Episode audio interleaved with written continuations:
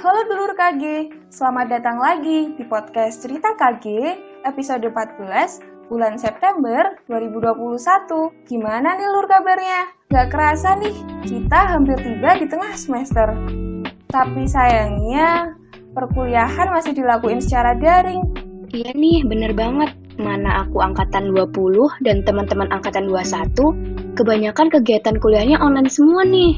Nah, ngomong-ngomong tentang kegiatan online nih, di episode kali ini, kita bakal ngomongin mengenai kegiatan yang dilaksanain secara online dan juga sharing tentang kuliah online.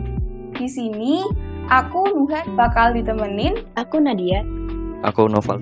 Dan aku Ivan. So, see you soon. Bye-bye.